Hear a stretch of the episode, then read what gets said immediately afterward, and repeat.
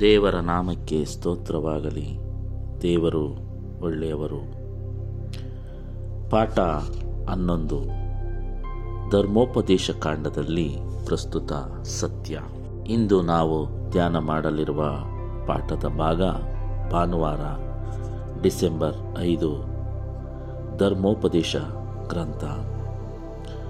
ಪ್ರಿಯರೇ, ಯಹೋದ್ಯರ ಅರಸನಾದ ಯೋಶಿಯನು ಅವನು ರಾಜನಾಗಿದ್ದಾಗ ಆತನಿಗೆ ಎಂಟು ವರ್ಷ ವಯಸ್ಸಾಗಿತ್ತು. ಆತನು ಯಹೋದ್ಯ ದೇಶವನ್ನು ಮೂವತ್ತೊಂದು ವರ್ಷ ಆಳ್ವಿಕೆ ಮಾಡಿದನು. ಕ್ರಿಸ್ತಪೂರ್ವ ಆರುನೂರ ನಲವತ್ತರಿಂದ ಕ್ರಿಸ್ತಪೂರ್ವ ಆರುನೂರ ಒಂಬತ್ತರವರೆಗೆ. ಈ ಮೂವತ್ತೊಂದು ವರ್ಷ ಆಳ್ವಿಕೆಯ ಸಂದರ್ಭದಲ್ಲಿ ಅವನು ಆಳ್ವಿಕೆ ಮಾಡುತ್ತಿದ್ದಂತಹ ಹದಿನೆಂಟನೇ ವರ್ಷದಲ್ಲಿ ಒಂದು ಘಟನೆ ಸಂಭವಿಸಿತು. ಆ ಹದಿನೆಂಟನೇ ವರ್ಷದಲ್ಲಿ ಸಂಭವಿಸಿದ ಆ ಘಟನೆ ಆ ಒಂದು ಸಂದರ್ಭದಲ್ಲಿ, ಆ ಒಂದು ಸಮಯದಲ್ಲಿ ಅಲ್ಲಿ ಇದ್ದಂಥ ಆ ಯಹೋದ್ಯ ದೇಶದ ಆ ದೇವಜನರ ಇತಿಹಾಸವನ್ನೇ, ಜೀವನವನ್ನೇ ಬದಲಾಯಿಸಿತು. ಏನು ಆ ರೀತಿ ಸ್ವಾರಸ್ಯಕರವಾದ ವಿಷಯ ಎಂದು ನಾವು ಯೋಚಿಸಬಹುದು. ಅದಕ್ಕಾಗಿ ನಾವು ಎರಡನೇ ಅರಸುಗಳು, ಇಪ್ಪತ್ತೆರಡನೇ ಅಧ್ಯಾಯ ಇಪ್ಪತ್ತ್ಮೂರನೇ ಅಧ್ಯಾಯವನ್ನು ನಾವು ಸಂಪೂರ್ಣವಾಗಿ ಓದಿದಾಗ ಅಲ್ಲಿ ನಡೆದಂಥ ಒಂದು ಅದ್ಭುತವಾದ ವಿಷಯವನ್ನು ನಾವು ಕಾಣಬಹುದು. ಎರಡನೇ ಅರಸು ಇಪ್ಪತ್ತೆರಡನೇ ಅಧ್ಯಾಯ ಎಂಟನೇ ವಚನವನ್ನು ನಾನು ಓದುತ್ತಿದ್ದೇನೆ. ಮಹಾಯಾಚಿಕನಾದ ಇಲ್ಕಿಯನ್ನು ಲೇಖಕನಾದ ಶಾಪಾನನಿಗೆ ಯಹೋವನ ಆಲಯದಲ್ಲಿ ನನಗೆ ಧರ್ಮೋಪದೇಶ ಗ್ರಂಥವು ಸಿಕ್ಕಿರುತ್ತದೆ ಎಂದು ಹೇಳಿ, ಅದನ್ನು ಅವನ ಕೈಯಲ್ಲಿ ಕೊಟ್ಟನು. ಶಾಪಾನನು ಓದಿದನು. ಅನಂತರ ಅವನು ಹಿಂತಿರುಗಿ ಅರಸನ ಬಳಿಗೆ ಹೋಗಿ, ನಿನ್ನ ಸೇವಕರು ದೇವಾಲಯದಲ್ಲಿ ಸಂಗ್ರಹವಾದ ಹಣವನ್ನು ತೆಗೆದು ದೇವಾಲಯದ ಕೆಲಸವನ್ನು ಮಾಡಿಸುವ ಮೊಕ್ತೇಸರರಿಗೆ ಒಪ್ಪಿಸಿದರು. ಇದಲ್ಲದೆ ಯಾಜಕನಾದ ಇಲ್ಕಿಯನು ನನಗೆ ಒಂದು ಗ್ರಂಥವನ್ನು ಕೊಟ್ಟಿದ್ದಾನೆ ಎಂದು ಹೇಳಿ, ಅದನ್ನು ಅರಸನ ಮುಂದೆ ಓದಿದನು. ರೇ ಇಲ್ಲಿ ಯಹೋವನ ಆಲಯ ಅಂದು ಬಿದ್ದು ಹೋಗಿದಂತಹ ಆಲಯವನ್ನು ಸ್ವಚ್ಛ ಮಾಡುವ ಸಂದರ್ಭದಲ್ಲಿ ಶಾಪಾನನಿಗೆ ಒಂದು ಗ್ರಂಥ ಸಿಕ್ಕುತ್ತದೆ. ಆ ಗ್ರಂಥವನ್ನು ಯೋಶಿಯನ ಮುಂದೆ ಓದುತ್ತಾನೆ.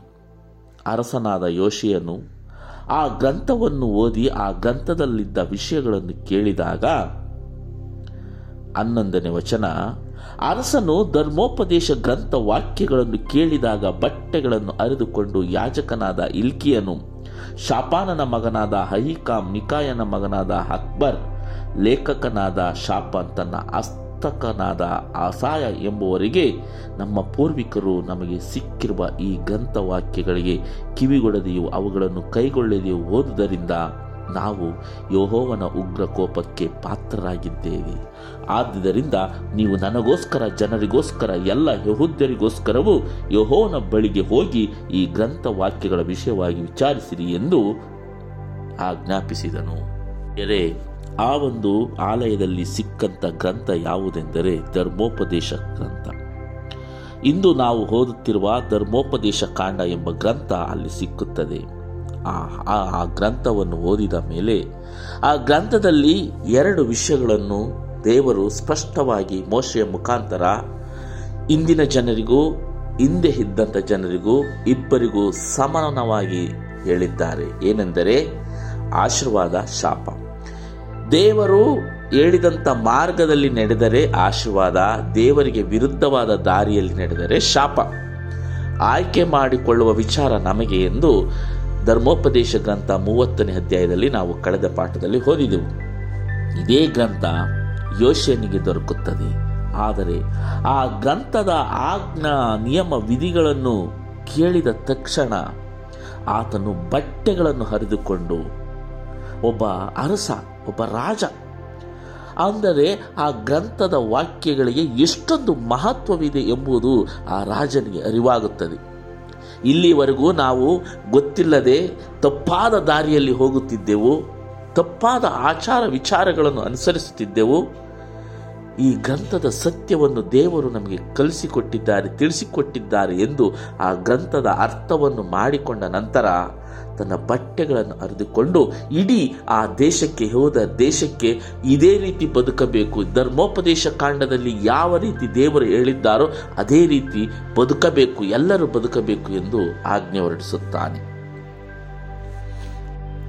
ಎರಡನೇ ಅರಸುಗಳು ಇಪ್ಪತ್ತ್ಮೂರನೇ ಅಧ್ಯಾಯ ಮೂರನೇ ವಚನ.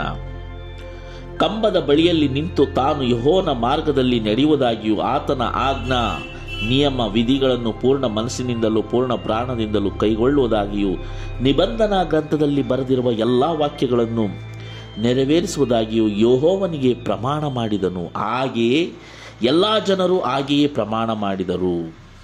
ಇಪ್ಪತ್ತನೇ ವಚನ ಇಪ್ಪತ್ತ್ಮೂರನೇ ಅಧ್ಯಾಯ ಎರಡನೇ ಹರಸುಗಳಲ್ಲಿ ಹೀಗೆ ಹೇಳುತ್ತದೆ ಯೋಶಿಯನು ಅವುಗಳನ್ನು ಕೆಡವಿ ಬಿಟ್ಟು ಅವುಗಳ ಪೂಜಾರಿಗಳನ್ನು ಯಜ್ಞವೇದಿಗಳ ಮೇಲೆ ಒದಿಸಿ ಮನುಷ್ಯರ ಎಲುಬುಗಳನ್ನು ಸುಡಿಸಿ ಎರುಸಲಿಮಿಗೆ ಹಿಂದಿರುಗಿ ಹೋದನು ಈ ಗ್ರಂಥವನ್ನು ಯೋಶಿಯನ್ನು ಓದಿದ ತಕ್ಷಣ ಆ ಊರಿನಲ್ಲಿದ್ದಂತಹ ಅನೇಕ ಆ ಯಜ್ಞವೇದಿಗಳನ್ನು ಪೂಜಾ ಸ್ಥಳಗಳನ್ನು ಆಶೇರ ವಿಗ್ರಹ ಸ್ತಂಭಗಳನ್ನು ಸುಟ್ಟು ಬೂದಿ ಮಾಡಿದನು ಎಂದು ಇಪ್ಪತ್ತ್ಮೂರನೇ ಅಧ್ಯಾಯದಲ್ಲಿ ನಾವು ನೋಡಬಹುದು. ದೇವರನ್ನು, ನಿಜವಾದ ದೇವರನ್ನು ಬಿಟ್ಟು ಎಲ್ಲೆಲ್ಲಿ ಆ ಒಂದು ಸುಳ್ಳು ವಿಗ್ರಹಗಳನ್ನು, ಸುಳ್ಳು ದೇವರುಗಳನ್ನು ಪೂಜಿಸಿದ್ದರೋ ಎಲ್ಲವನ್ನು ನಾಶ ಮಾಡಿದನು.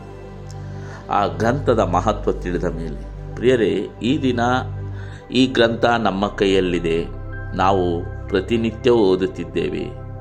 ನಾವು ಯಾವ ವಿಗ್ರಹಗಳನ್ನಾಗಲಿ, ಯಾವುದೇ ಒಂದು ಇದೇ ನಮಗೆ ಆಧಾರವಾದ ಸ್ತಂಭ ಎಂದು ನಂಬುತ್ತಿದ್ದೆವೋ ಅದು ನಿಜವಾದ ಆಧಾರ ಸ್ತಂಭವಲ್ಲ.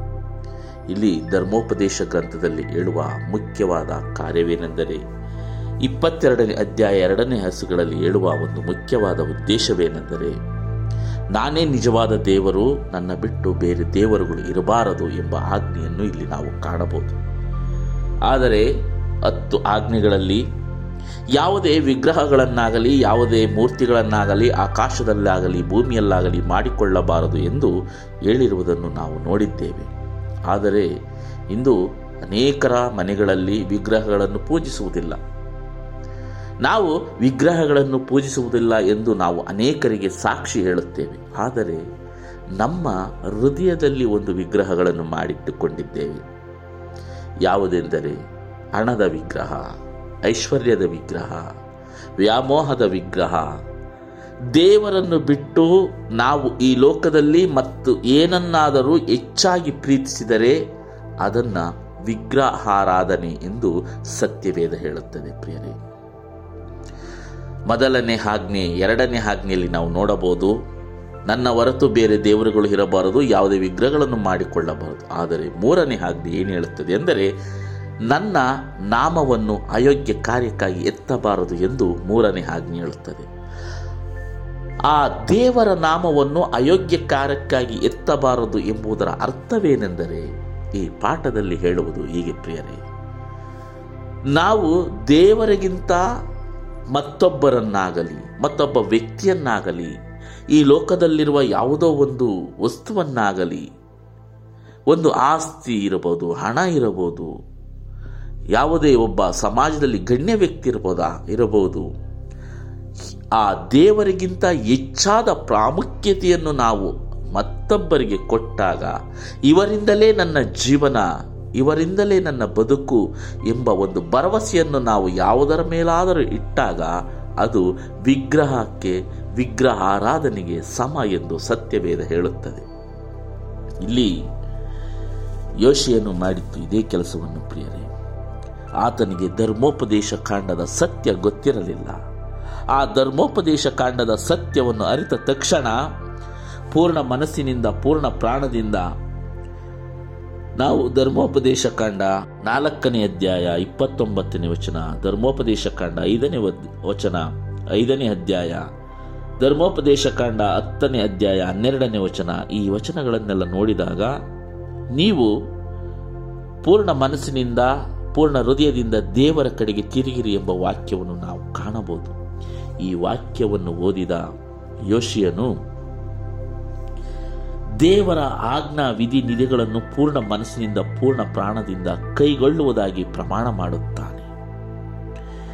ಆ ಯೂದಾಯ ಸೀಮೆಯಲ್ಲಿದ್ದ, ಆ ಎರುಸಲೇಮಿನಲ್ಲಿದ್ದಂಥ ಎಲ್ಲ ಅಸಹ್ಯ ವಿಗ್ರಹಗಳನ್ನು ತೆಗೆದು ಹಾಕಿ ಯಾಜಕನಾದ ಇಲ್ಕಿಯನಿಗೆ ಯಹೋವನ ಆಲೆಯಲ್ಲಿ ಸಿಕ್ಕಿದ ಧರ್ಮೋಪದೇಶ ಗ್ರಂಥದ ವಾಕ್ಯಗಳನ್ನು ನೆರವೇರಿಸುತ್ತಾನೆ. ಇಪ್ಪತ್ಮೂರನೇ ಅಧ್ಯಾಯ, ಇಪ್ಪತ್ನಾಲ್ಕನೇ ವಚನ.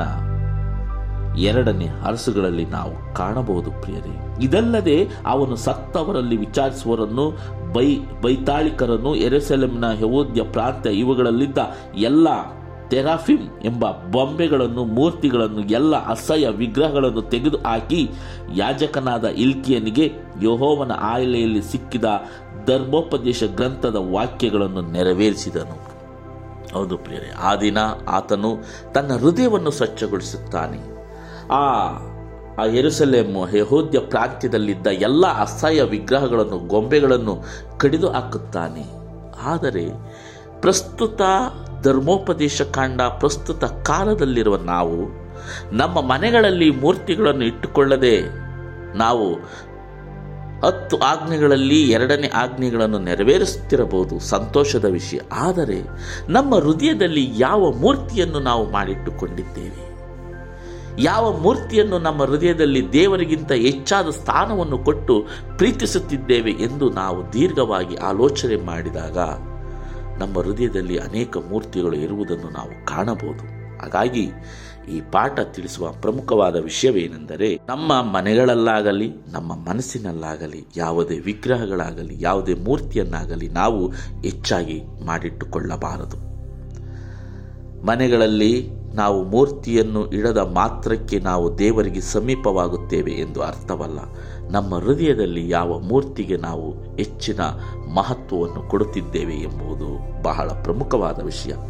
ಈ ಪಾಠ ಹೇಳುವುದು ಆ ಯೋಶಿಯನು ಆ ಧರ್ಮೋಪದೇಶ ಕಾಂಡ ತನ್ನ ಕೈಗೆ ಸಿಕ್ಕ ನಂತರ ಹೇಗೆ ತನ್ನ ಜೀವನವನ್ನು ಬದಲಾಯಿಸಿಕೊಂಡ, ತನ್ನ ಬಟ್ಟೆಗಳನ್ನು ಹರಿದುಕೊಂಡು ಇದುವರೆಗೂ ಕಾಣದಿರುವ ಸತ್ಯ ಇಂದು ದೇವರು ನನಗೆ ಒದಗಿಸಿದ್ದಾನೆ ಎಂದು ಹೇಳಿ ಆ ಕ್ಷಣವೇ ಆಜ್ಞಾಪಿಸಿ ಆ ಆ ಇಡೀ ಆ ಯೌದ್ಯ ಪ್ರಾಂತ್ಯ ಎರುಸಲೇಂ ಪ್ರಾಂತ್ಯವನ್ನೇ ಸ್ವಚ್ಛಗೊಳಿಸುತ್ತಾನೆ. ಪೂರ್ಣ ಮನಸ್ಸಿಂದ, ಪೂರ್ಣ ಪ್ರಾಣದಿಂದ ದೇವರ ಕಡೆಗೆ ತಿರುಗುತ್ತಾನೆ.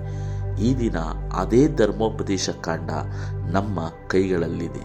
ನಮ್ಮ ಮನಸ್ಸನ್ನು ನಾವು ಹೇಗೆ ಬದಲಾಯಿಸಿಕೊಂಡಿದ್ದೇವೆ ಎಂದು ಯೋಚಿಸಬೇಕು ಎಂದು ಈ ಪಾಠ ನಮಗೆ ಕಲಿಸಿಕೊಡುತ್ತದೆ ಪ್ರಿಯರೇ. ಮತ್ತೆ ಮುಂದಿನ ಪಾಠದಲ್ಲಿ ಭೇಟಿಯಾಗೋಣ. ವಂದನೆಗಳೊಂದಿಗೆ. ಆಮೇಲೆ